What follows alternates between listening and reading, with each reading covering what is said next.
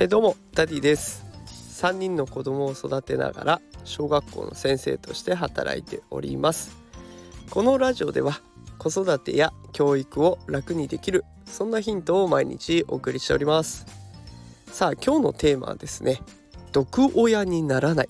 子供には多少の困ったがある方がいいというテーマでお送りしていきます。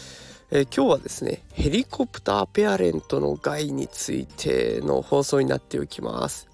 あのヘリコプターペアレントって何っていうところからね始まってまあ子供はちょっとぐらい困っている方がたくましく育ちますよというような内容になっておりますので、えー、よかったら最後までお付き合いください。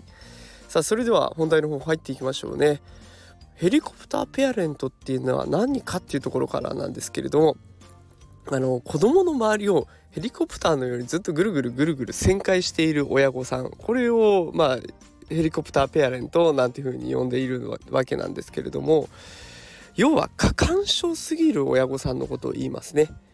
で過干渉になりすぎると結構いろんなところで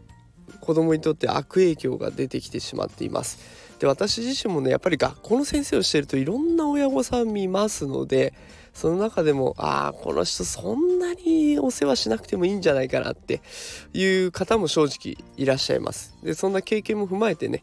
えー、過干渉な親御さんがいることで子供に与える影響悪い影響を紹介していきたいと思います。えー、全部で5つ紹介していきますね。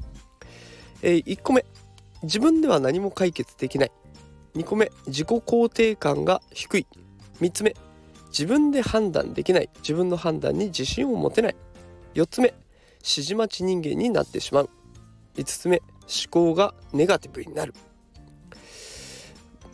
うんまあどれもなんとなくねああ確かになって思うところだと思うんですけれども結局ずっと親御さんに口ど口を出される手を出されるわけなので自分で何かを決定することができないしで決定できないから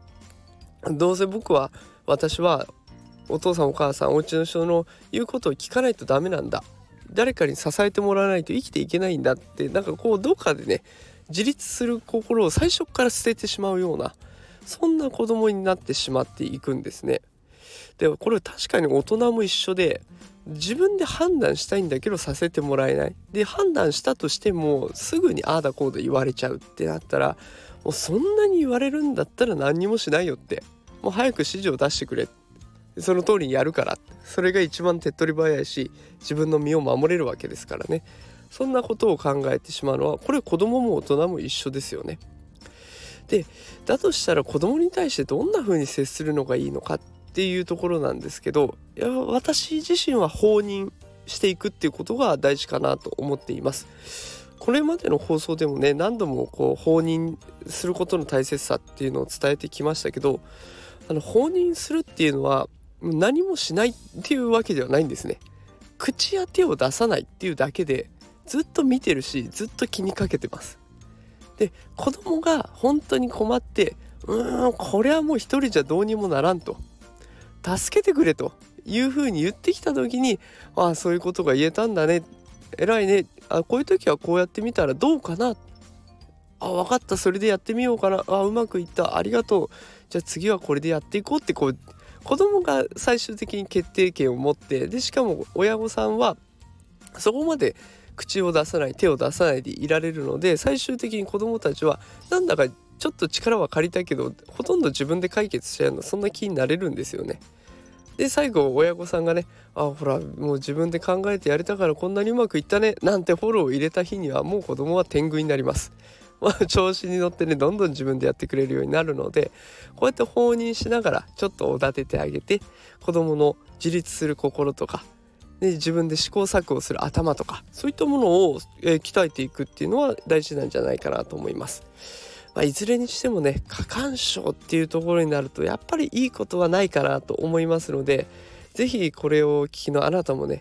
あんまり口を出さない方にしようかなとか手を出さないでみようかなとかっていうのをこの3連休是非ね試していただけたらと思います。まだまだね3連休あと1日残ってますのであ少しでも有意義な放送になってくれたら嬉しいなと思います。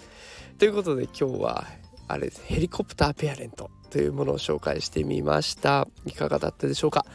えー、この放送を聞いてねもしよかったなと思ったらいいねとかあとコメントをいただけるとすごく励みになって嬉しいです、